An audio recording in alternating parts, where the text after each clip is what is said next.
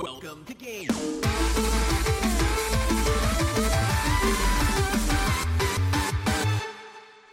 Hey guys, and welcome to another episode of T Series. Now, firmly on top of the of the pile, we are the top ranking channel ever. Whoa, but we're getting into trouble today. Oh my gosh, I know. We do have some tea to There's- spill about tea. there's- series.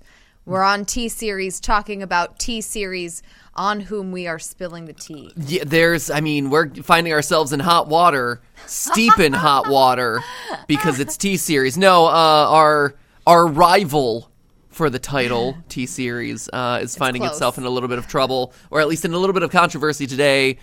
But more on that later. Welcome, everyone. It's Tuesday. How are you doing, Steph? It's Tease Day. Oh my god, That should tell you how I'm doing. it just gets I'm worse feeling, and worse. I'm feeling so punny today. Um, I'm I'm doing really well. I've gone a dangerous route when it comes to the tea that I'm sipping. Stephanie's living on the edge I am. today. I'm living on the edge. Do you know why? I, I don't. because I picked nightly calm tea. It's basically sleepy time tea that I picked for today's episode. Wow. And so I'm I'm going to be combating the urge to like go take a little nappy nap during I during feel this stream. like even before we started today's live stream, you were combating that urge. so the tea probably is the least of your concerns. That's actually true. I feel like your choice of tea might actually be more indicative of your state of mind rather than the tea causing you to fall asleep. Today I have an herbal chamomile. We're going caffeine free today. Like I said, living on the edge. Um, I did have some of Matthew's uh, diet caffeinated beverage earlier today, though, so I think that'll carry me through. Hopefully, there's a there's a guy at the local McDonald's. Uh, you'll see, I'm I've traded in my generic blue glass cup today with for a large. Uh, it's not even car paper. Pa- my my paper McDonald's vessel Yeah, there we go. carrying my diet soda beverage X. Available at McDonald's, wherever McDonald's maybe Are sold. Uh, wherever McDonald's are sold. Uh, but but there's a guy who at this point recognizes me. First off, he, he As just he knew should. me. We are there like 12 times a day. Yeah, he he just know like he's like the first time I saw him, he's like, "Oh my gosh, you're MatPat." I'm like, "Yes." May I have diet? So can I have a the best, your finest diet soda beverage X? And he he's like, "Oh, so that's real?" I'm like, "Yes." Oh, yeah. That is a very real thing, my friend. So real. and so now, at this point, that he's been working there for a while, or at least working this particular shift for a while, I see him much more frequently than I think he expected. Let's just say that. I think he's surprised at the frequency with which he and I get to engage in conversation. Our, This always happens, actually. our brief little tete-a-tetes as I go through the drive-through line. again. It's like and again. It's like up. it's the three. again. It's the three o'clock. Let me uh let me go by and get a refill on things. Yeah, it's it's true. Uh, this this tends to happen wherever we live. We've lived in four different places in California. Four, right? I'm not missing any. One, two, Three, four. three, four. Yeah, we've lived in four different, uh, like four different homes in California, um, between apartments and our house and whatever. And we always have a local McDonald's that we go to, and we always get to know the drive-through team member at McDonald's really well, and then we move.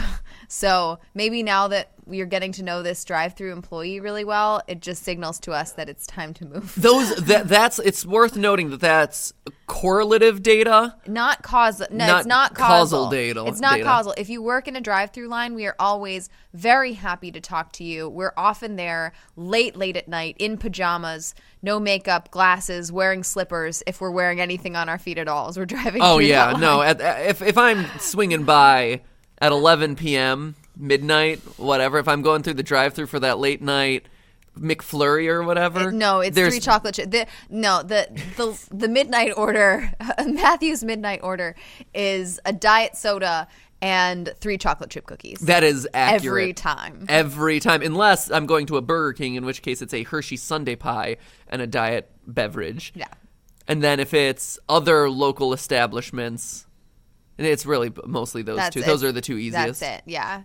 We don't have a No, no. Wendy's that's close enough. Yeah, if we we, had a we Wendy's had that were Wendy's close enough, closer. it we would eat great even late, but we don't. But even then, like the, the the frosty, well, solid. Is that going to give me the like substantial dessert that I'm looking for late at night? If you get a big enough frosty, No, the, the frosty. I feel like they've made the frosty lighter and fluffier in recent years, and so it's not as substantial. I think that's true, but you just order a size up. You just size Doesn't up matter. your frosty. Fro- yeah, I feel like I can never be satiated by a frosty. Whereas three three chocolate chip cookies from Micto, It's a lot of chocolate it's, chip cookies.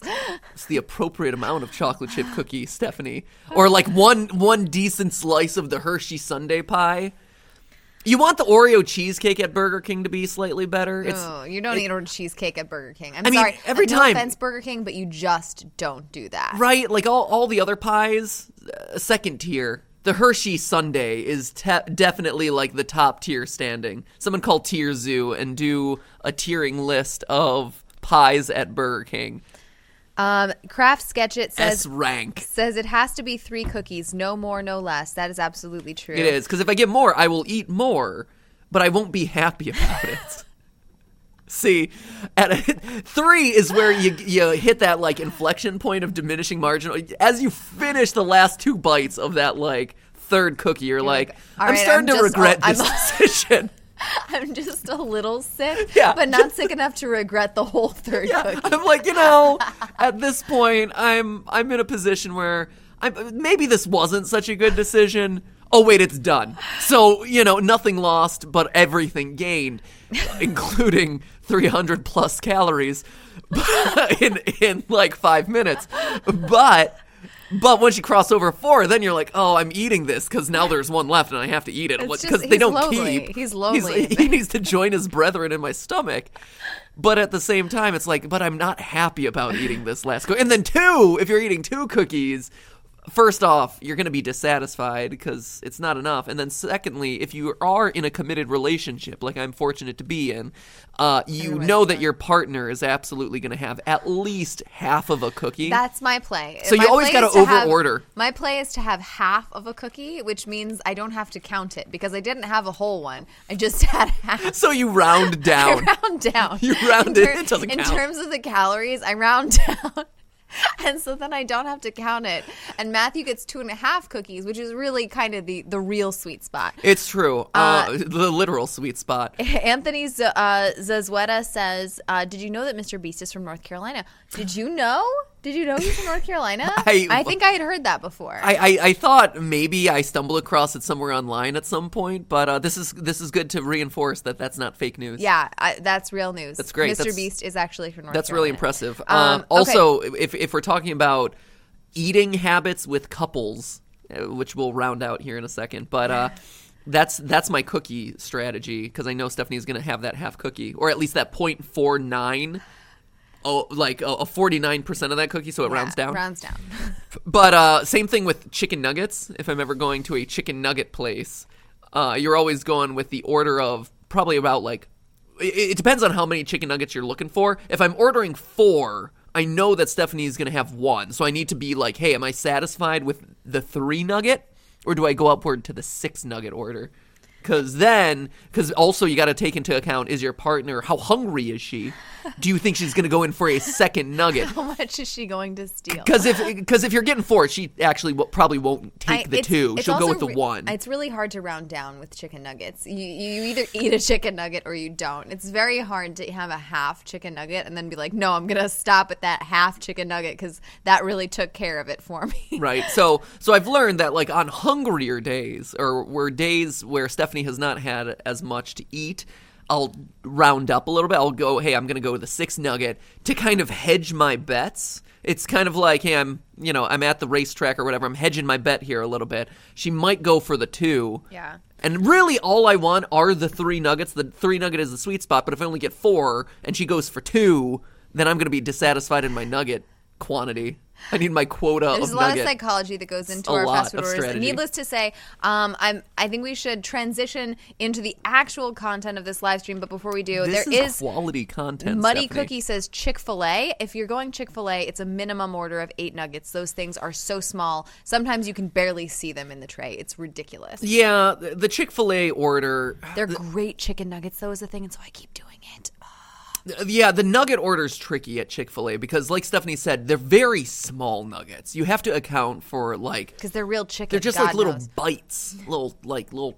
They're actual of- nuggets. I- what as opposed to a, a nugget is a nugget, Steph.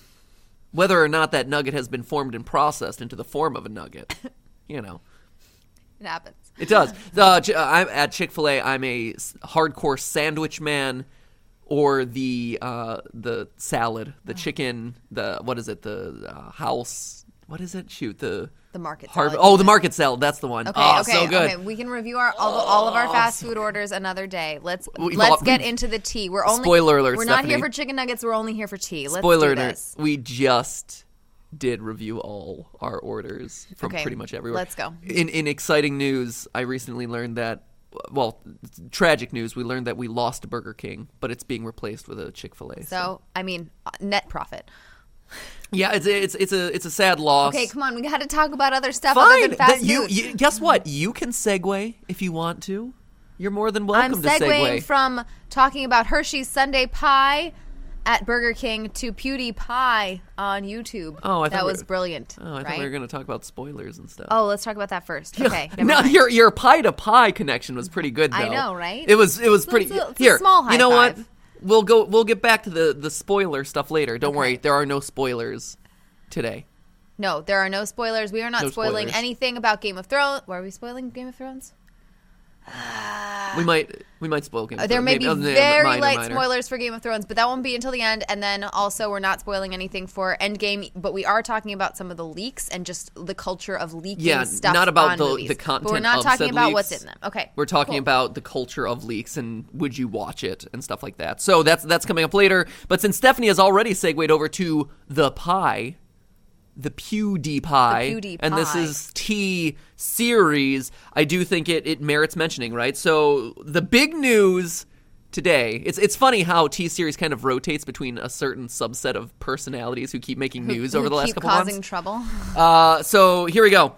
Uh, t- PewDiePie getting himself not banned in India, But, but blo- a couple videos blocked. but yes, uh, definitely a subset of his content catalog has been blocked in India, right? So basically, the long and short of this is a T Series filed a complaint with the High Court of Delhi in India, alleging that Felix's diss tracks are part of an effort to defame T Series and reclaim the t- position at the top of the subscriber chain. Felix was sent a cease and desist letter after his first diss track on them came out. He responded by saying that the video was all in good fun and he didn't plan on making another one. And then congratulations came out.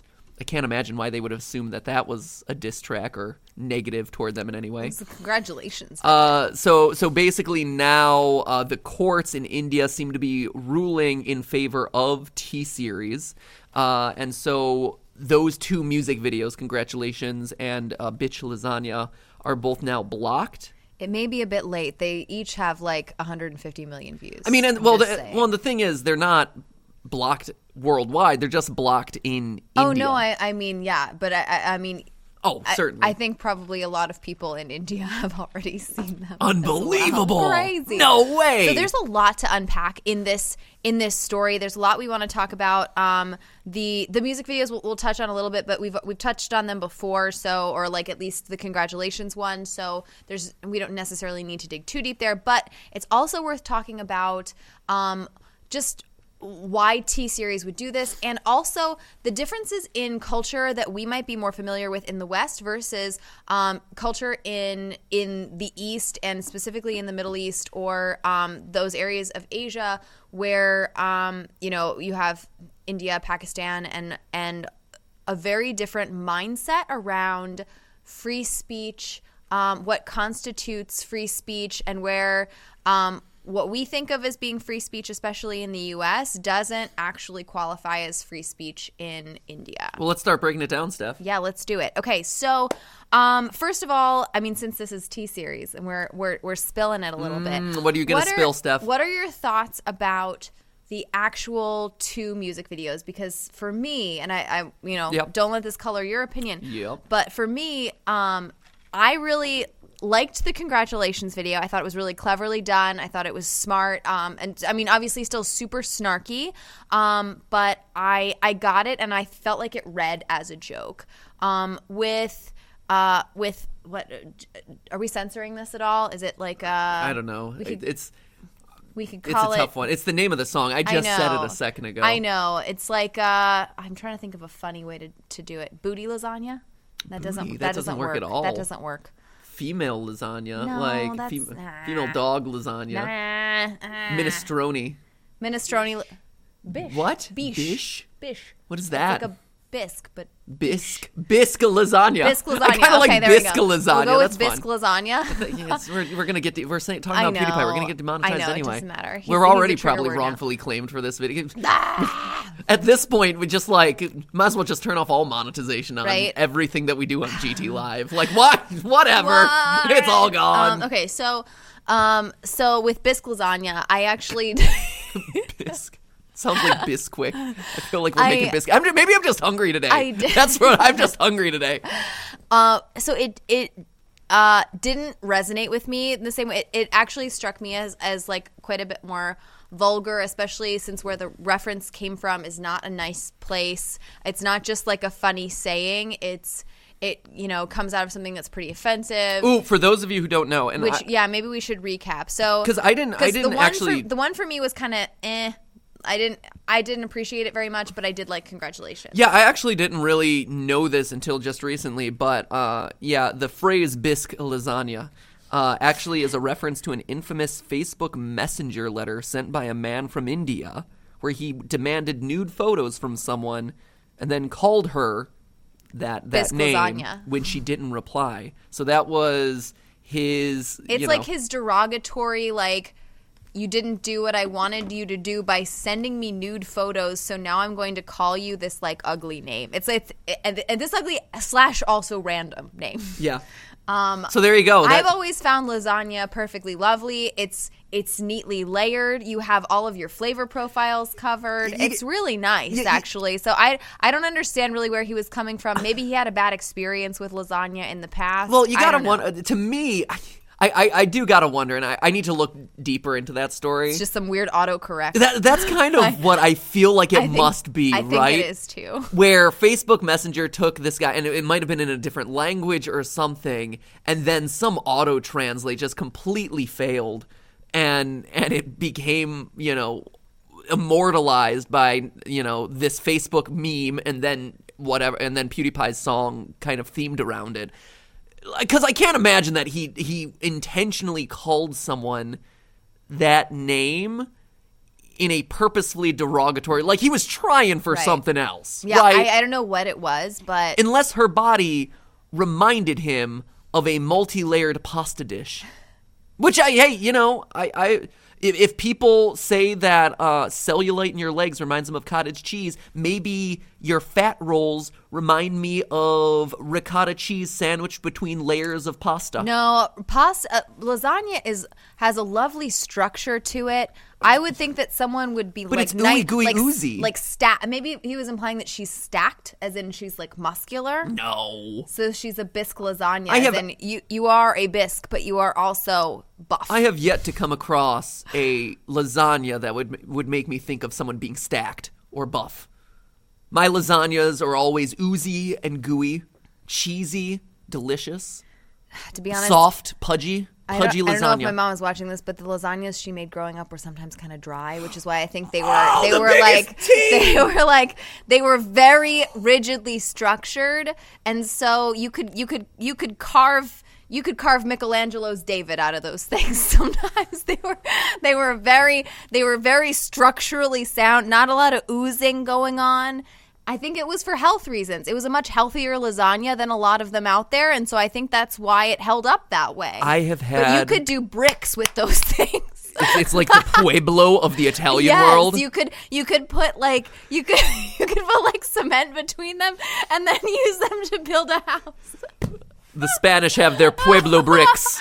The Italians have, Have your mother's lasagna. lasagna. She often went meatless.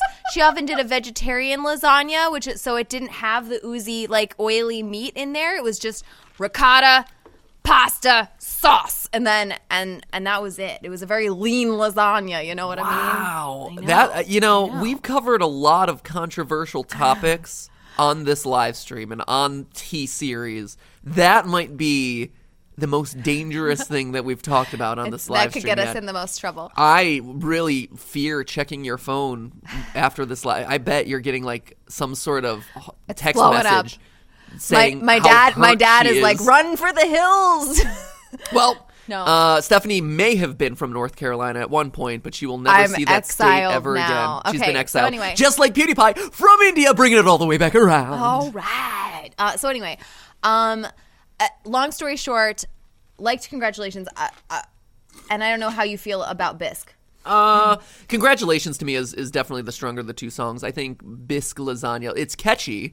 A Um, bit too aggressive for me. It's cat. Yeah, I like it. It's much more of a traditional diss track, which I've never been the biggest fan of diss tracks. Like, I appreciate the what it stood for in the rivalry between uh, T Series and Pewds, but it's one of those things where like, yeah, it, it's it's a bit too aggressive and a little less clever. Whereas like, congratulations, I think is just very clever and thoughtful. Like, Bisque was never my favorite part of the whole thing, but I, you know, I I respected what it did in kind of the moment and kind of where it stood in in things.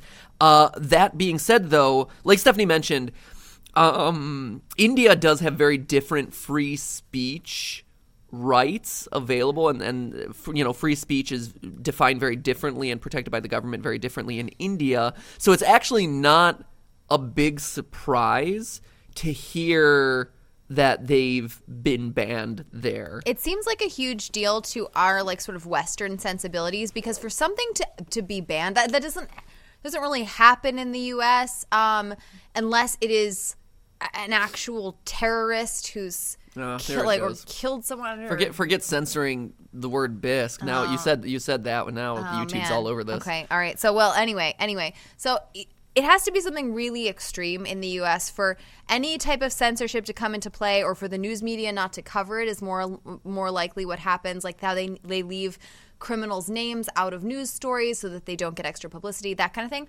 Um, but in in India, the rights to free speech are limited and there are sort of loopholes around them so that if the right people complain to Indian courts, um, they can use a very wide range of um, arguments to get something censored or banned in India. I, I one of the most like famous examples I remember of from this just from high school or early college maybe was um, this really famous book by Salman Rushdie called The Satanic Verses and it's banned in India and he is Indian and he, he's writing about his own culture and, and his culture from his perspective but it is not a flattering portrayal of um, the Indian caste system and other aspects of Indian culture and Have so you read it? I have yeah. Is it good I like it. I mean, it was it was one of those things where I read it because I had to read it, but in, in retrospect, I look back and I'm like, oh, that was really interesting, and it actually inspired me to go on and read a lot of other Indian literature. Like, there's some other Indian literature I like better. Um, like, A Fine Balance is one of the one of like my favorite books that I've ever read, and it I, like it's not by Salman Rushdie, but he like like reading the Satanic Verses got me more interested in it, um, and I learned a ton. So I, from my perspective, it actually inspired me to learn a lot more about Indian culture. But it's actually banned in India. Yeah, and it, it's interesting, right? So if you actually read the laws around Indian free speech, a lot of them are like, "Hey, we're we're allowing you to have free speech, except for things that feel like you are actively attacking other groups of people, right?" Or, or the government, or the government. Well, so if uh, you just say gonna- something that's yeah. not, yeah, I was going to get to that, right? Oh, So, like, in general, like, if you were to kind of summarize Indian free speech laws as we kind of read and as, you know, very base understanding of them, right? It seems like they summarize as, hey, you're good as long as you're not like actively bullying or antagonizing another group of people, especially when it comes to religious. But like, it, it seems like their laws are really focused around kind of like, hey, we, we don't want a lot of conflict around religion. So, like, if you're doing things that are controversial around that side, like, that's when we're going to really step in and start, you know, censoring what you're saying. Yep. Stephanie brings up a good point, though, is if you keep reading, you learn that they're a lot less flexible when it comes to criticism of the government, right? And a lot of critics of the the Indian government, based on the articles that we've been reading in the wake of this story, uh, it seems like a lot of the critics of Indian government saying like, "Hey, there's a better way to do things. Hey, the government's making mistakes because of X, Y, and Z, whatever." Um, a lot of those critics are getting censored off of these laws around sedition uh, you know, and being threatened about them. And and the crazy thing about it is, according to the law, like if you are found guilty of sedition, which is uh, criticizing the government, right, it is life imprisonment. Yeah. So yeah, so no one, everyone's like, I have a problem with the government. And then they're like, oh, "Don't, don't say that. We're gonna level sedition on you." And then people are like, "Oh, never mind." Yeah, so that's the thing. A- A lot of people actually don't get convicted of sedition in India, but a lot of people get accused of it, including um, where where was it? I saw like um, people like cheerleaders at a pep rally on a like uh, a folk singer, students cheering at a cricket game, um, lots of authors, lots of I know that those cricket games can get wild. Um, and lots of journalists get sedition, like get charged with sedition. Um, it usually gets like released or they get let off, but usually um, in the process, obviously they get really scared. Um, they're you know they have to stop working. They may go to prison for some period of time. The trials can drag on for years, and so it can ruin your life to even get um, a charge of sedition. And the other thing, um, which PewDiePie brings up and is sort of interesting, is this uh, idea of defamation, right? And you hear about de- like we we sort of like have this understanding of what that means here, which is like basically going out publicly. Like if you were to go out publicly in a public forum and say that um, you know someone did something that they didn't do um, and it was an outright lie, and you, you, you could be charged with defamation because depending on what you said about them, it could hurt their job, their relationships, their personal life, and, and everything. Right? You could ruin someone's life by telling a big lie about them, and that's and that's a you know that's against the law. Um, but in India, those same laws of defamation don't necessarily apply, or they're like they're much broader. Like it's easier to charge someone with defamation if you ju- if they just say something about you that you don't like, um, or that is not entirely provable or whatever. Or if you're a big corporation. Yeah, or if you're a big corporation and someone says something about your corporation and you're like, that doesn't make us look very good, even if it's, you know, criticism that we would consider pretty mild around here. Like, uh, if we were to be like, Diet Coke tastes terrible, Whoa. that could, you know, if, if you're saying that against a big corporation and it could hurt their business, then that's defamation, right? Um, so in India, those laws are a lot broader. So when PewDiePie says in congratulations, XYZ, blah, blah, blah, that's not defamation, that's not defamation, it might not be in the UK, but it actually could be in India. And Yeah. that's their argument. Yeah, that, that's that's the trick, right? And so, also based on the articles that we've been reading in preparation for talking about this on T series, the the other thing to to know here is that based on the articles we've read, uh, if corporations do kind of bring up this idea of like, hey, people are defaming us, the government's much more likely to kind of uphold their side on behalf of the corporation, right? And so T Series obviously being a large entity who's very successful, um, and and being you know a a for the most part, I guess like positive vanguard of of Indian culture and of Indian business, especially when it comes to its presence uh, in the YouTube ecosystem. Like the government's going to side with them, right? So they're like, hey, this this kid, you know who's diss tracking you or whatever like yeah we're gonna side with the the business entity it, it, Yeah. it kind of reminds me a little bit of the episode that we did on game theory of uh, fortnite versus pubg right where at the end of the day the conclusion that i reached was that technically fortnite was in the clear uh, except for the fact that PUBG was, I believe, uh, from uh, Korean uh, Bluehole, I believe is the, the name of the company, right? And the case was going to be tried in Korea, and it was one of those things where because the a government is going to tend to probably favor large corporations or businesses that exist within their own territories, right? They're not going to be like, "Oh yeah, we're, you know, we're going to strike down this really massive mega corporation who exists within our walls to support the claim of some other entity from across the seas." No, that's that's probably not going to be the case. And so in that Fortnite PUBG episode, we conclude like, yeah, there is some level of legal precedent here where the courts would technically, you know, have a decent chance of siding with PUBG, even though in most parts of the world that wouldn't be the case, right? It's all about where it's being tried. And so here, in the case of, uh, you know, PewDiePie versus T Series, yeah, it would make sense for the Indian government to support the claims of a large corporation within its own borders. Yeah. The takeaway, though, is that it doesn't really make a big difference. Like, yeah, PewDiePie's videos get banned,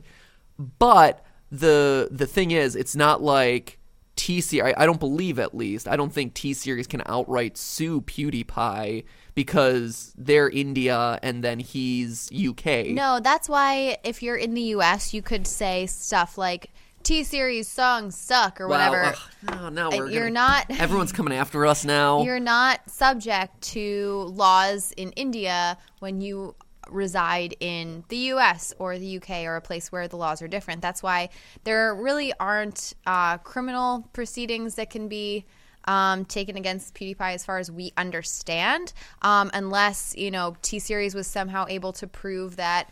Um, they lost a bunch of money because of PewDiePie's song or something like that. That then maybe then maybe there's a case to be made somewhere but it would be it would be difficult um, and probably in doing that or drawing attention to it um, it would be a terrible pr story for them um, to go after like one guy because they think he's annoying or whatever when they have you know 10 channels that have over 10 million subscribers and then they are like the top channel on the platform it just seems seems kind of senseless and embittered. I mean, you um, so it's not a good story for them to do that either. I mean, you say that, but at the same time, like, I don't know, anytime you're dealing with people in positions of power, a lot of time there's a lot of pettiness involved. Like, I think you look across the history of the world, uh, history of politics, etc. Like, a lot of times the people who have the most power are, in a lot of cases, you know, sometimes really petty because that's the thing that they focus on, right? Like it it's that one kind of nagging thing in the background that they need to just like smack down or the thing that like taints their legacy or at least in their mind does. And so, you know, here's T Series probably wanting like some sort of clean victory or whatever, and then here's PewDiePie kind of like serving as this constant like pest or nag. And so, you know, I could see them wanting to like not snuff him out, but y- you know, Hey like man, you don't always get what you want. Sure. I well, and anytime you're dealing with any sort of battle like that, it's it's going to be a complicated issue. So the the long and short of it is, I think it's it it's a, it's a tough it's a tough one, right? Because like I I get bold. I mean, I the the law in India, like they're they're kind of abiding by the law, right? Yeah, There's nothing they're you can they're do. operating, they're functioning entirely within the laws of India. They're taking advantage of the legal system that they have, which makes a lot of sense. And you know, I I, I get that. Like if you have if you can have that advantage and you can block those pieces of content to you know the huge huge population of the of the country that you don't really want to see them in a very legal way maybe you would make that choice and like hey that's totally their prerogative to make by the way It is, I but I do think it does go to show, you know, again, it's it's all about the control of it.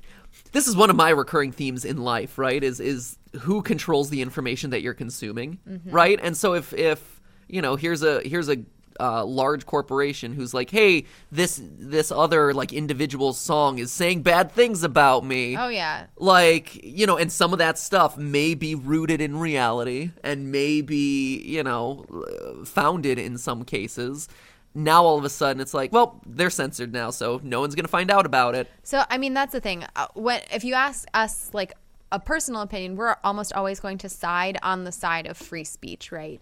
Um, and of people having access to all sides of information um, and all and all opinions on an issue because um, probably the truth is somewhere in the middle of all of them, and you know it's it's tough to make a call of what should be allowed versus not allowed and what's safe and versus what's unsafe. Um, so we're, we're probably always going to err on the side of free speech. Yeah. But, you know, one of I also know that there, you know, laws are different around the world. one, one of the craziest ones was uh, when we visited China Oh actually gosh. and so we're like hey we're going to Tiananmen Square tomorrow Yeah, we went to visit Tiananmen Square. let's look up the history just to like refresh ourselves or kind of like see what specific things we should be on the lookout for or whatever Nope. a- about Tiananmen Square before we visit tomorrow or whatever and you pull up the Wikipedia page and it's like nope this doesn't exist it, it- it's literally all all of the Wikipedia pages, all of the historical, um, all, all of the historical documents around Tiananmen Square are completely blocked. It's as if the the massacre in the square did not even happen.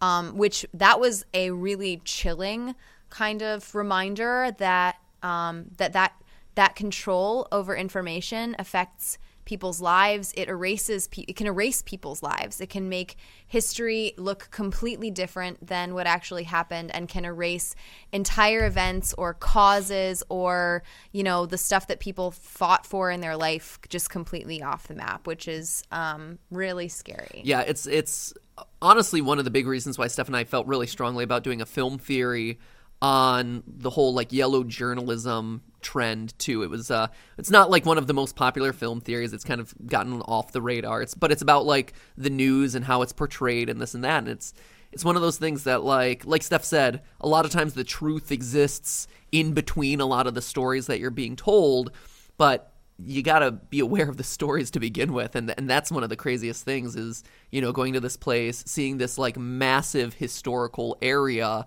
you know that's very clearly set aside and like very clearly this is a big historical thing but it's like when you're like right next door to it and there's just no information about it whatsoever like nope turn a blind eye to anything and everything that would have happened there. It, it was crazy like Ste- steph said it was a bit chilling to kind of like pull up that web page and just see like this doesn't exist. It, it is wiped from existence Yeah. which is which is pretty crazy. Uh, the other thing that's worth calling out here too and uh, you know uh, because we were fortunate enough to go to india it was actually one of my favorite vacations that we took It's it was amazing to visit, by the way. So like Um, India's all, great. All of this said, we loved our visit to India. It was fascinating. It was one of the most educational experiences of our entire lives, and it was, I mean, incredible in Yeah. so many ways. But the the thing I wanted to bring up is it's really interesting to see this cultural divide between the younger generation in India versus the older generation in India. and I again, think- this was just our experience when we when we were there. Correct. Yeah. So uh, we we had a, a tour guide who kind of uh, spent uh, an extended period with us, um, which was very very cool. He was actually a a YouTuber himself. Uh, over in India, which is pretty wild. He did uh, social experiments, um, not pranks, but he actually did like actual social experiments when he brought people in and challenged their beliefs about X, Y, or Z things. it was often interesting because it got it, the whole idea was that he wanted people to be able to talk about things that were previously taboo in India, stuff like relationships, um, gender identity, stuff like that. That is was you know up until very recently almost all totally illegal to talk about, um, and is still considered very taboo in a lot of ways, um, where you can't talk about any women's issues, you can't talk about um, the fact that you might be gay or something like that.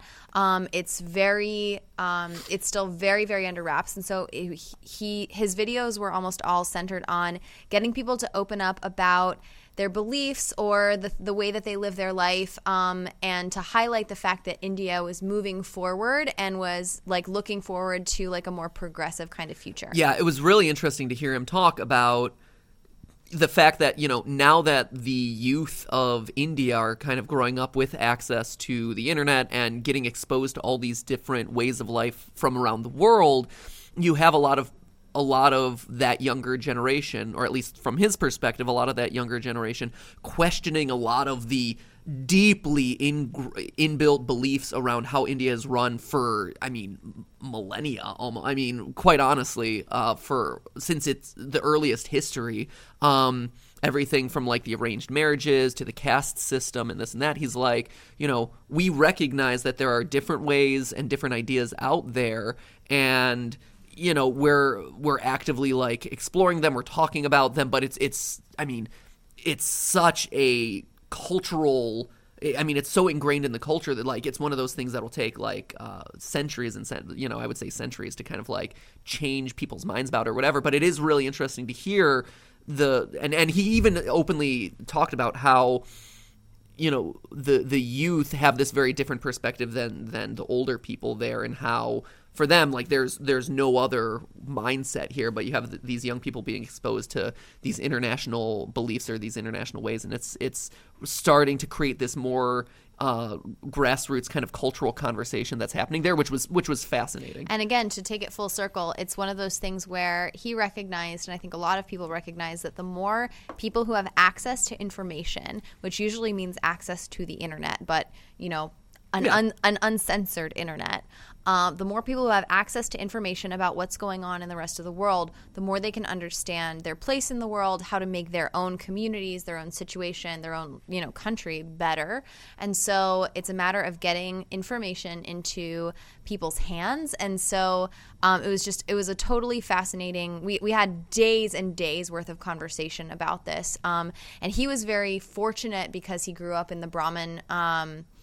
Um, his, in the Brahmin caste, and but but even growing up sort of in that more more privileged kind of um, kind of uh, tier of society, he's still subject to arranged marriages. He's still subject to um, having his parents dictate when all of his like life milestones were happening. He was like 24, 25, and he was like, "Oh yeah, my parents have been letting me off the hook for a couple years. You know, I'm gonna have to get married next year, or you know, whatever it is." yeah they've been willing to like let him push it for yeah, a while and they're and they're they were considered like pretty li- a pretty yeah. liberal family because they let him go on a date with the girl. Like he they, he was he was going to be allowed to go on a date with the girl he was going to marry before they got married. which is a- wild to think about Date, and I don't know if he was even alone. It was just like Yeah, I forget. they can hang out once. Yeah. And that was and and just the so the culture is v- just very different still.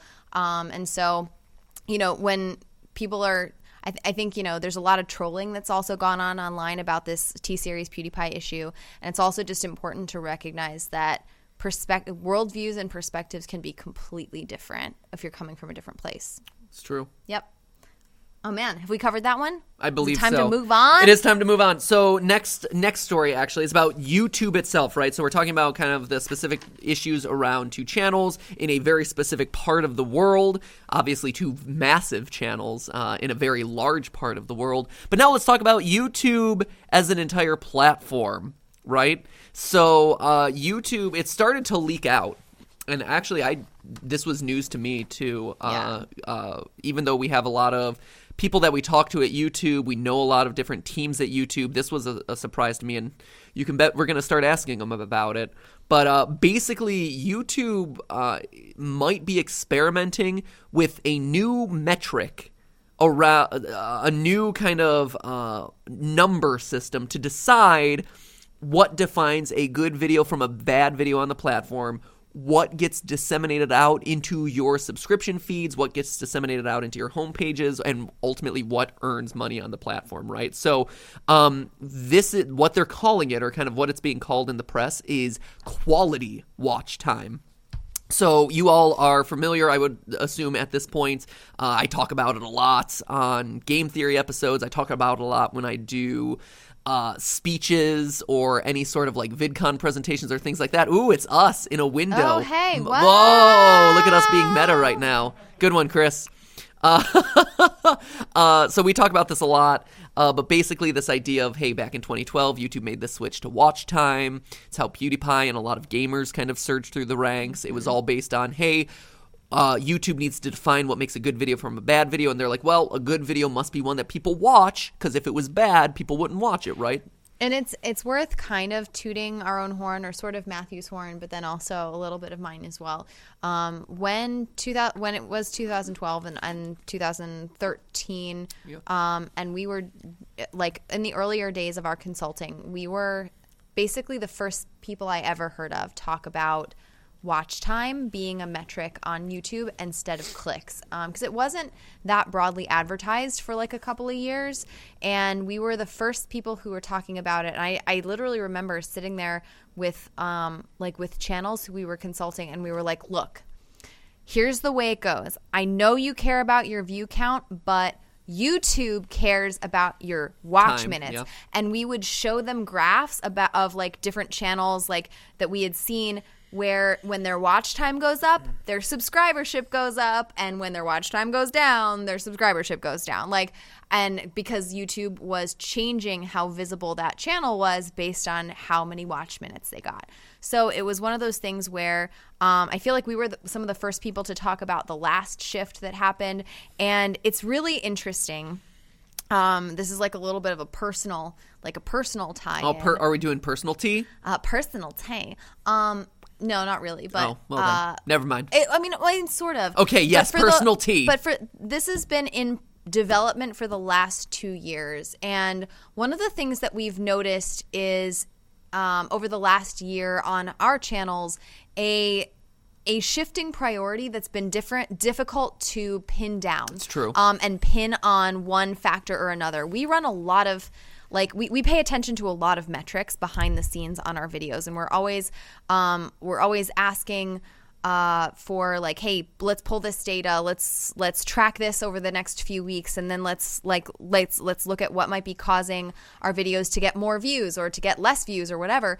And we've been noticing some ups and downs that have been more difficult to account for than you know in the past because we're usually like pretty good at predicting these things. And so this actually may go to explain what we've been seeing and what we've been trying to pin down for a while Yeah. So basically, this is, according to kind of the articles that we were reading, uh, this is kind of YouTube's response to all the claims that have been made about it uh, between uh, over the last couple years, right? Between the the Logan Paul incidents of you know, here's a person who's just doing like more and more extreme stuff to get more and more clicks and more and more views onto his videos and, and more and more watch time. Like this kind of like, we need more extreme content to go bigger and better so that way more people watch my stuff, you know. So quality this idea this idea of quality watch time would try to counteract that sort of like exploitative stuff Yeah. uh, it's to combat a lot of the more recent allegations that have come across youtube around like uh, the conspiracy theory stuff and the extremist stuff that exists on the platform where people are actively saying like you know like this is disseminating fake news. This is uh, you know, not a trustworthy source. This is uh, something that is spreading lies and stuff like that. And so YouTube again has been trying to like figure out algorithmic ways to solve for that. And so again, according to these articles, quality watch time would try to weed out some of these kind of bad actors in the space uh, and some of these channels who are disseminating kind of this this questionable content. Um, and then also the from the kids content controversies that they've had like you know uh, this this isn't quality entertainment for our children uh, quality watch time is supposed to solve for that and then even the idea of people are just mindlessly watching stuff on the platform uh, okay, again, because the thing that we always say whenever we do a consulting session, it's true of any digital platform that you use right now, at least. Channels, websites, whatever, are all programmed to get you to use them as long as possible, right? They are all designed to get you using them for the longest possible time period, right? And so if you are a creator on Twitter or Facebook or YouTube or wherever, and you are getting people to consume more content, get them to engage more regularly, this and that, you will get more promotion in their platforms. Your stuff will get more visibility because you are ultimately feeding into what the algorithms of those websites want, right? And that is in alignment with with some of what you see here. Like it does say in the articles that you read about this update, there there are basically two factors that are at work here. Which one is you know based on what like what does that piece of content make you do? Does it make you stay on the platform? Does it make you um, leave a comment? Does it make you scroll through the comments? Like youtube can track everything that you do on youtube right now which is really scary. So they know if you're in the chat of this you, they know if you're just watching this they know if you have another screen pulled up over top of this because you're doing your homework like a lot of people are or you're at work or whatever. They know if you are actively in the chat they know how many chat messages you left in the last minute. They know everything, right? And so they can judge how engaged you are in any piece of content. So are you leaving a comment? Are you giving a thumbs up? What are what are you doing? And so uh, the more engaged people are while they're watching content, the more YouTube is going to reward that content, right? Um, which is is interesting and uh, like you know it's it's two sides of a coin i think there's definitely good and bad about that the other thing is this judging of what is quality content like what does that mean Yeah, and so, um, so there- those are the two things it's engagement and quality Yeah, uh, well, engagement, me including watch time. So watch time watch isn't time, going yeah. away, right? Like that's that's the first thing. Is like if again, it's kind of a next evolution of watch time in a new way, right? So it's it's hey, people are watching this live stream for a long time and they're engaging in the chat and they liked it. Give it a thumbs up. That'd be great. Um, you know, that's telling YouTube, hey, this is something that I like. This is something that I'm engaged with. This is something positive, Yeah. right? The the second factor here is kind of the more questionable one and the one that YouTube's being dicey about, and that uh, I think that they're probably still very much i think trying it's to figure they're trying to figure it out yeah is what defines quality, right? Like quality can be defined by likes, it can be defined by number of comments, it can be defined by sure. And it's but always going to be defined differently by different people, which is where I my biggest hang up with this whole whole thing is that what we've always loved about YouTube and the whole point the whole reason why YouTube is successful was because it took the decisions out of the hands of news studios, network television, movie studios, those people in like those traditional media settings were like before they got to decide what is good and what's not good and only the stuff that they thought was good got to be made into a TV show or got to be made into a movie.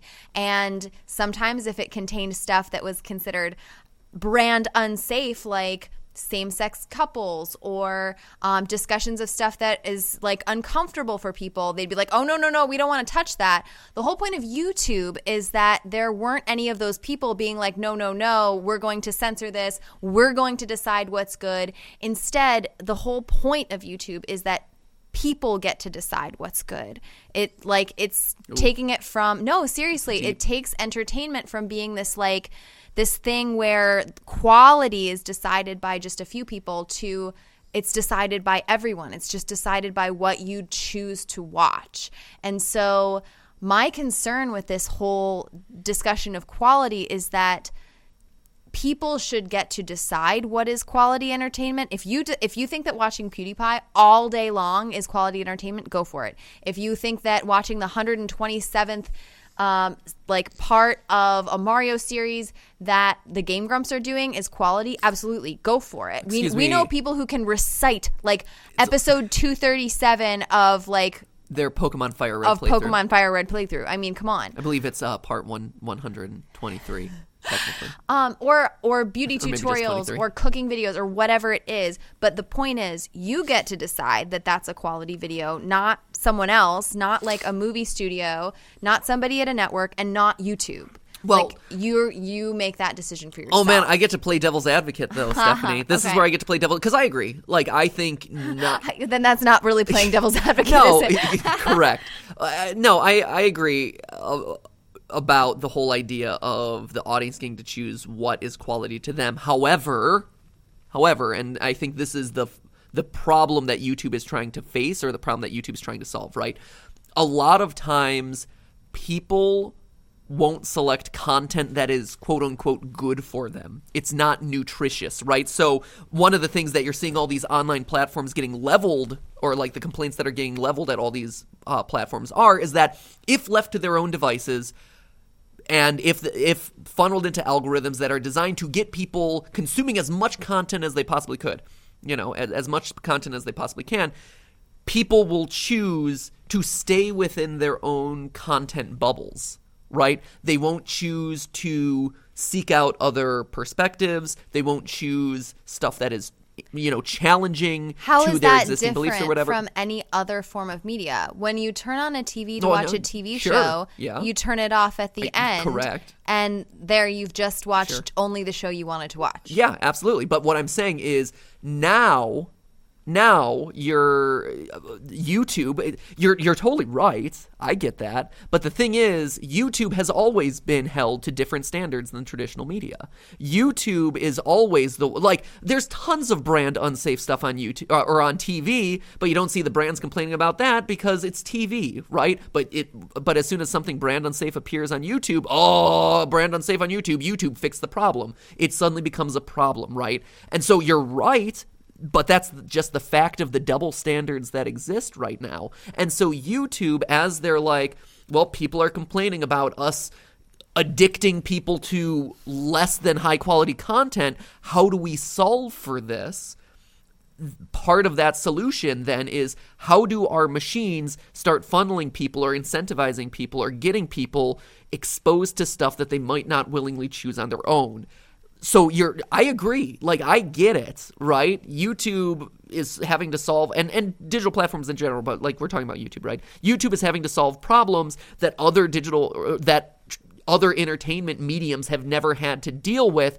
But it's in part because the systems are smarter right? The systems are more sophisticated. They're smarter and they exist in our phones and our tablets and in our tvs like it's the same thing that like the gaming industry should probably have to answer for too in some way where it's like hey What are you talking about? Candy Crush is so nutritious. well, well that's but that's the whole thing right like we've covered this on game theory where like it's very easy to design games that uh, hit those little dopamine receptors in your brain and suddenly you're addicted to the game and you like they can trigger use all these little psychological triggers to get you to pay another dollar pay a little bit more to get an extra life or a couple more levels or whatever and they're you know in a lot of ways hacking your brain for their own benefit right and these entertainment platforms now can kind of do a similar thing to a much greater degree of sophistication than TV ever was able to. So I kind of understand why YouTube would be held at a different standard, but that's the thing, right? Is humans when left to their own devices a lot of times won't choose new what quote unquote nutritious content. And so the the challenge that they're throwing out there is what what is quality? You know what is what is going to get people to engage with quality watch time rather than something that is just watch time that's they're just falling into. I and my concern there and i think this is the same concern that you're echoing right is what defines quality then? Does youtube decide it's educational videos on YouTube, great. Like, hey, awesome. Like, expose people to more educational videos on YouTube. I think that would be fantastic.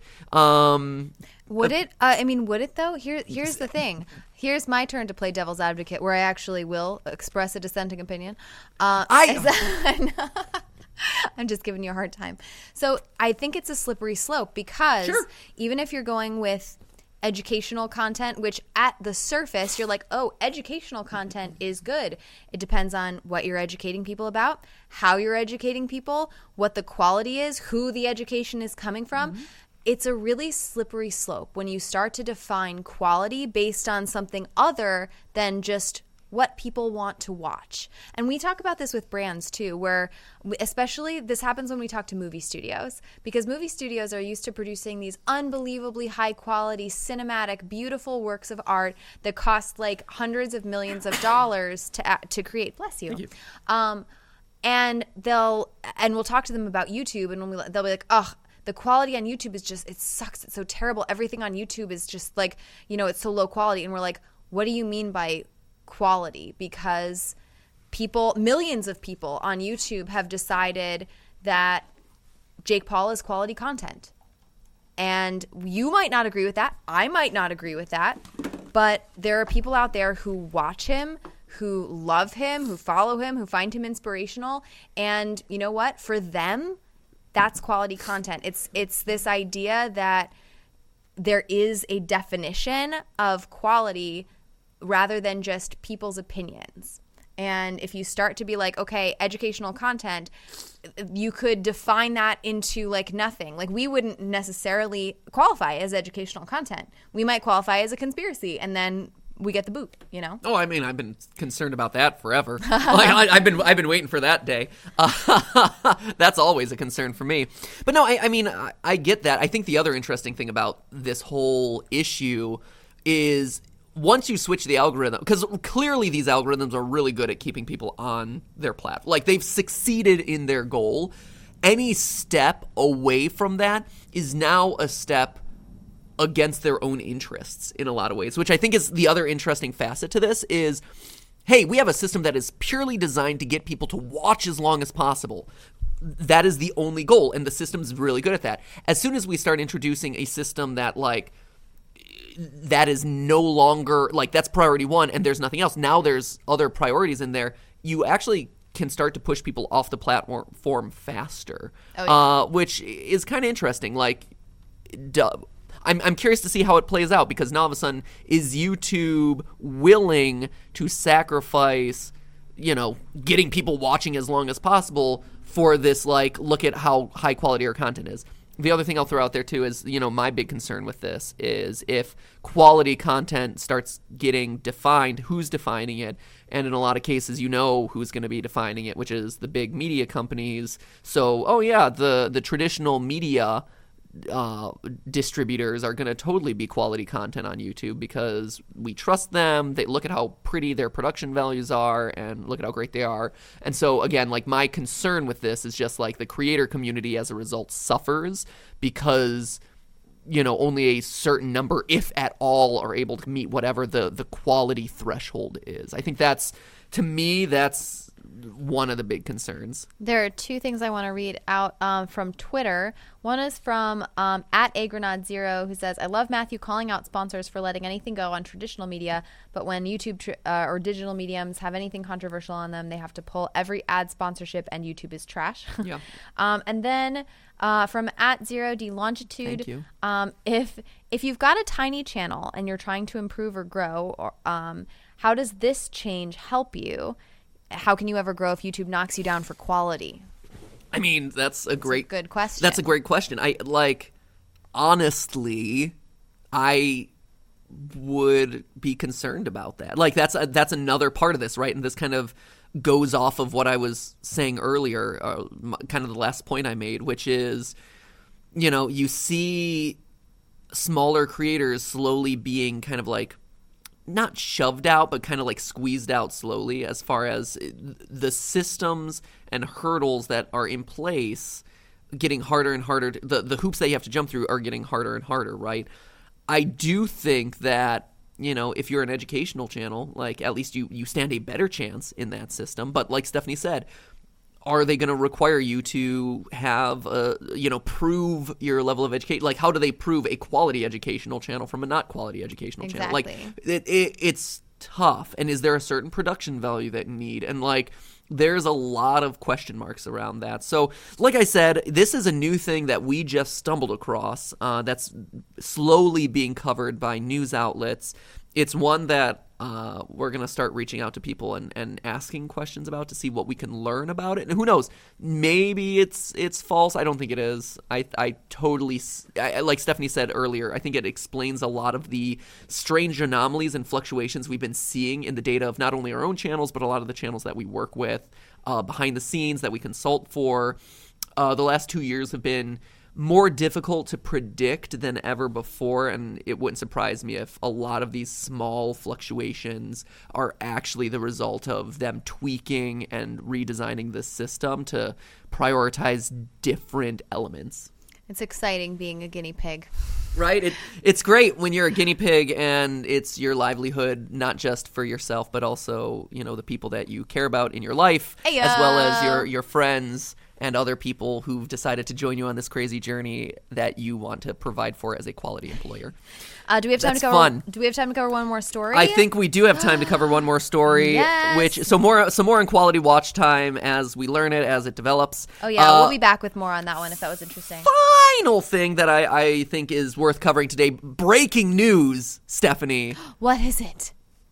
endgame Oh my goodness! Don't worry, we're not talking about spoilers. yeah don't worry we're not spoiling well we're talking about spoilers but we're not talking We're about not content it, yeah. spoilers we're talking about the philosophy behind it right so uh, the big news today is that yes uh, there was as chris is showing on screen right now there uh, was a bunch of footage from avengers endgame excuse me that leaked out onto twitter Was, did the premiere already happen, Chris? Do you know if is this for like from the premiere somewhere? no it's definitely I I don't know. if Somebody's like screener footage. I no, it's well, it's, uh, it's definitely not It's Mark Ruffalo, footage. isn't it? He accidentally left Instagram on again. so uh, that's Crazy. that's great. Yeah, uh, we were at the Thor Ragnarok premiere. We were fortunate enough to go to that, and apparently we found out after the fact that Mark Ruffalo spoiled the first twenty minutes of Thor Ragnarok before it was in theaters because he left his. We saw him there on the red carpet. Yeah. He was live streaming himself on Instagram. We too we were live streaming also live on streaming on Instagram. We had more great. viewers actually than he did. Oh, shots fired. We were number one on Instagram. We were actually. Uh, Uh, uh, it- deserved more than one high five. Okay, there, There you you go. go. Okay. Um, yeah. So traditional influ or suck on that traditional Yeah, media influencers. and we turned off our phones in the Yeah, and theater guess what? When did we were requested to. 20 minutes of the movie. And Mark Ruffalo didn't. He just put his phone in his pocket, and so to turn it the off. first twenty minutes of the movie, you could hear everything through Mark Ruffalo's pants in the theater. wow. I know. Yeah. So anyway, um, I don't believe that this was. I, I I'm not 100 percent sure where this leak came from. Uh, I did. I only watched like 30 seconds of it just to see if it was true. Um, because I've been doing a lot of research for a spoiler-free. Um, you know, prediction theory on who who lives and who dies in Endgame. Like that's this coming uh, film theory that we have coming up. Uh, it's all done. It's being edited right now. But I was just curious, like, is this an actual leak or is it not? Because I was I've been kind of like sorting through all the proposed leaks and this and that. There there's a lot of garbage that circulates. It's it's really fascinating to read about. Um, but it, it it does seem to be real. It does seem to be like some guy's like cell phone footage that I, I'm assuming he must have been in, from an internal team or something like that. Must have been some Because- some rando intern who's like, my internship's ending. I'm gonna burn it all. Yeah, it, it, it- it's interesting, uh, but it's also weird too because the stuff that leaked out. It, it's uh from what I've kind of like read and summarized. Like it, it's big stuff, but it's also not like the actual things around like who lives and who dies and stuff. Like it's it's really interesting the stuff that's kind of leaked out, In and it's other not as bad as it could have been. It does, and by not as bad as it could have been, Matthew means it didn't spoil the theories that we have coming up in the next couple of weeks. uh, yeah, that's great. No, but um, but it's here's here's my thing. Ninety percent of the time, at this point in life, when I see something has leaked onto Twitter or has leaked onto Reddit, I assume that it's an inside job. Right, like that Or it was a PR inten- stunt. yeah, that it was intentionally done to get people to talk, to test, you know, something that they're unsure about or whatever, right? So, uh, Venom is a really good example. Again, this is my conspiracy brain going, but uh, when v- before Venom's trailer first came out, right, there was the like image of Venom taking over uh, Eddie Brock's face that leaked onto Twitter, and people are like, "This is the new, the first look at Venom for this new Venom movie that's coming out." You know, it, it leaked out on online, and everyone's like, "Yeah, that's really cool." And then fast forward a day or two, and it's like, "Here's the full trailer." I think it was the studio purposely seeding it out into the world to see how people would react. Are they going to like this, you know, version of Venom? How are they responding to the design of him? And then when everyone was like, "This is a cool Venom," like I love the tongue, I love the look, they're like, "Great, full steam ahead with that trailer. We don't have to go back and like re-edit it in a mysterious way."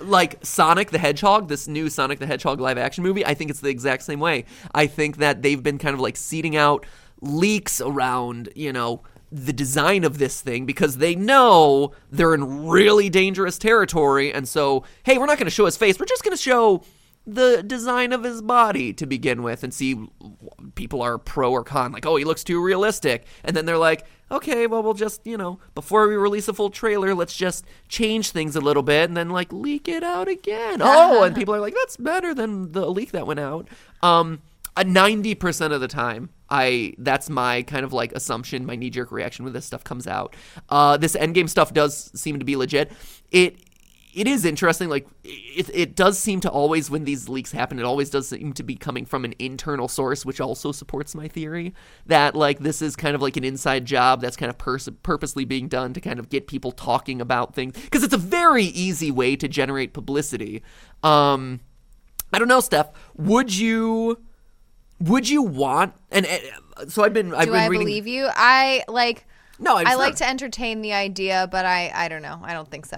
Well, I don't it's think so. no. I, I was going to ask the question more so of, would you watch it? So it's out there. I'm sure you can find it. would you watch it or do you not like the idea of being spoiled of that stuff in advance? Is there do you value knowing the stuff first and early versus actually like experiencing it and being surprised in the theater? Here's the thing, unless you're like uh, unless you're like really deep into that community, having that like power of knowing ahead of time does I, I think it does nothing for you other than uh, kind of like take away from your experience during the actual movie. I would not look at it.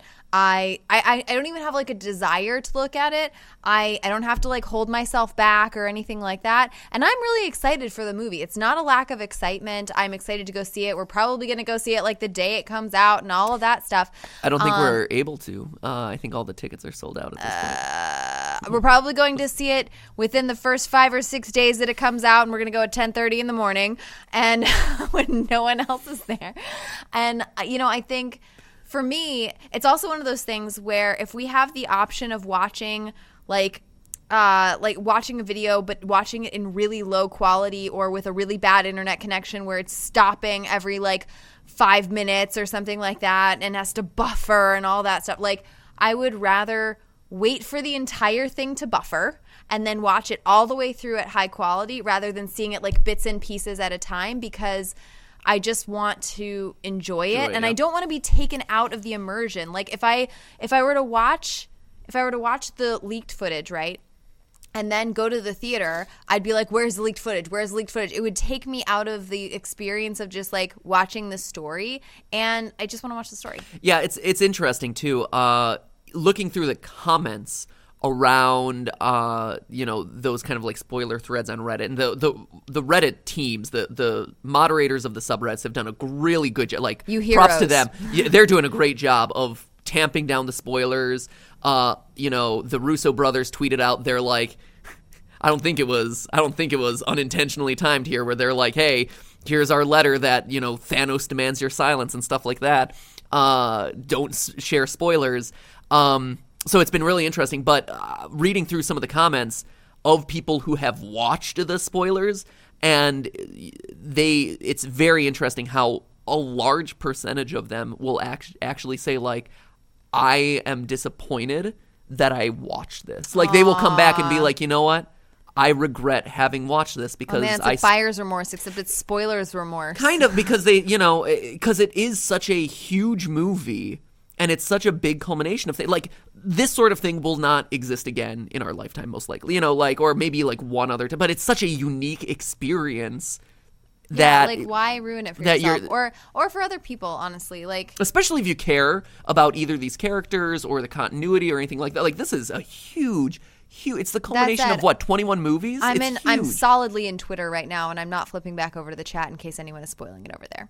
Oh, good one. uh, but it is one of those things where. Uh, you know the the regret has set in for a lot of people, and I th- I, th- I thought that was really interesting because it was even on some of the boards where people are actively following the leaks and the you know whatever leaks exist or hypothetical leaks or whatever even in those like super communities of people who are poring over every like leaked spilt uh you know oh this this is information from a, a french screening of the film for test audiences or whatever like these are people who are actively following this subreddit for this sort of news and then when the actual thing comes out they're like oh I'm kind of disappointed I did it. And I, I think the cool thing about it, and I think what that shows is there's they're the theorists, right? They're the people who want to solve the mysteries or piece together the puzzle and try to solve it. But when the actual solution comes out, it's like, oh, I like that was actually dissatisfying. Like what they what they enjoyed most wasn't so much the knowledge. What they enjoyed most was the chase. They enjoyed the puzzle of it. And honestly, I do too, right? Like as I was researching for this endgame theory that's coming up, you know, th- the theory ends up being all about, uh, you know, uh, actor contracts and more more so narrative arcs and like, hey, if I was writing this, like, what is the appropriate narrative narrative arc to like end these different characters? Does it make sense for them to end now or not? Stuff like that. But um, what what is their function in the overall plot devices? All of that stuff. But to me, as I was reading through a lot of these spoiler, quote unquote, spoiler threads, which most of them are just kind of like April Fool's jokes or stuff like, I, I wonder if I can convince a lot of people that I know what the story is. Um, to me, a lot of the excitement was looking at them and trying to analyze what's true and what isn't. Like, can I believe this source? Probably not. But wow, this is a darn convincing version of it. Like, it, it was Yeah. really fascinating for me to try and piece together that puzzle in a way that, like, you know, I, I don't know whether it's true or not. It 95% of the time probably isn't. But it was just a really fun mental exercise to see what fooled me, what didn't, and why. Yeah. So that's I, I think that's pretty fascinating. I'd, I'd be curious to know what Twitter is saying about you know would they look at the spoilers? Have they looked at the spoil and don't spoil? At uh, Carter and a bunch of numbers just says the true heroes of the MCU are the Reddit moderators. um, at hyphen Clinton is saying it could happen 20 years down the road with the DCEU. Maybe. I don't know. Shazam was pretty good, guys. I did like Shazam a lot. Aquaman was enjoyable. They're they're they're starting to figure it out. DC DC's making making some moves now. Uh, let's see. Hold on. Uh, Twitter Twitter doesn't have any strong opinions about this one so far. Yeah, mostly just people talking about how the tickets are sold out. Yeah, I mean that's the other thing, right? Is we did not book our tickets well enough in advance. Now we we are we are bad Bad moviegoers. bad moviegoers. Ah, it's Stephanie, we're not going to see it the day of. We probably wouldn't be able to anyway because I was gonna say Oliver, like, Yeah, uh, so we are actually really fortunate because we know most people who have little babies, and they'll be like, "Yeah, I didn't go to see a movie for like three years," but because it's part of our job, we kind of prioritize it, and so we actually still go to see a lot of movies. So I'm actually just thankful that we'll probably see it in like the first week it comes out. That's true. Um, yep. Okay. So that was that was that one. Uh, anything else to to wrap up with? The last drop. The last drop, Game of Thrones. Did you like it or not? Ooh, I was on the fence about it. It was not as exciting as I wanted. It was too fan servicey for me. I just wanted them to do things that were a little bit different than the way the episode actually went. Uh, my last drop of tea when it comes to Game of Thrones, uh, since we did that film theory on it. I'm still really excited for the rest of the season. I love Game of Thrones. It's really, really, really awesome, and I was really looking forward to it. It just didn't quite Good, get there for me. good, good lampshading there, Yeah, Steph. there we go. Just I- saying. just saying. I appreciate you. I'm very excited about it. I want to do like Game of Thrones themed cooking nights, all sorts of stuff. Matthew can tell you, I'm very into it. I was just not as excited about this episode as I was hoping to be. Uh, for me, I think the allocation. So my my summary of my feelings of Game of Thrones would be the allocation of time seemed a bit weird to me. I thought certain scenes were got a lot more time than they probably should have, and I would have liked to have spent more time with other scenes that happened during the course of it, or or with more other characters who were a part of this thing. Um, and then as far as the other overall thought was that certain moments didn't land, like certain big moments that should be huge moments for the series. Uh, that the series has been building up to, that's had this dramatic uh, tension, that has uh, a bunch of stuff that has like big plot ramifications or characters meeting for the first time in forever and this and that. A lot of those didn't land or f- have the weight that I felt like they should have. Yeah, I wanted those to have more time. Yeah, more time and I also just savor all those moments of like the people who haven't been together for like three seasons and then suddenly they're reunited and it's like, oh, what are they gonna say to each other? And then they say like a couple of things and then that's it. yeah. But, and they're not. Eh, eh. Yeah, Right. so so that was my takeaway of Game of Thrones. I, I hold out hope we're for not episode two. spoiling it. We're yeah, not we're not spoiling it. We're it. not spoiling stuff, guys. Don't Yeah. worry. We are uh, just talking are about spoiler-free. spoiler culture in general and just giving you top line thoughts about how things are going. Yeah. Uh, so anyway, that is it for today, ladies and gentlemen. We'll be back with more T series next Tuesday. For more hot and spicy tea, we'll see what country will PewDiePie be banned in next. Will the internet have completely rebelled against Endgame? Will uh, I don't know what else will have happened in, in the world at that you point never in time. can tell. There's always more to talk about, though. It's actually shocking, like how much how we How much always tea. have a lot of of stuff to talk about. So be here next week. We will have lots more to talk about. We will indeed, ladies and gentlemen. Uh, be careful, friends. The internet is dark and full of spoilers, so watch your step as you're consuming YouTube and social media these days. Uh, we have a uh, Bendy and the Ink Machine theory that's coming out later this week on Sunday, Yes. and a like I said, the Endgame prediction theory, spoiler free, uh, just based purely on research and narrative analysis, coming out on hopefully Saturday, and then uh, we'll be back for more live streaming on Thursday. So hopefully we'll see you there. All right. So in the meantime, guys, remember that's just a spot of tea. Cheers. Cheers. We'll see you later in the week.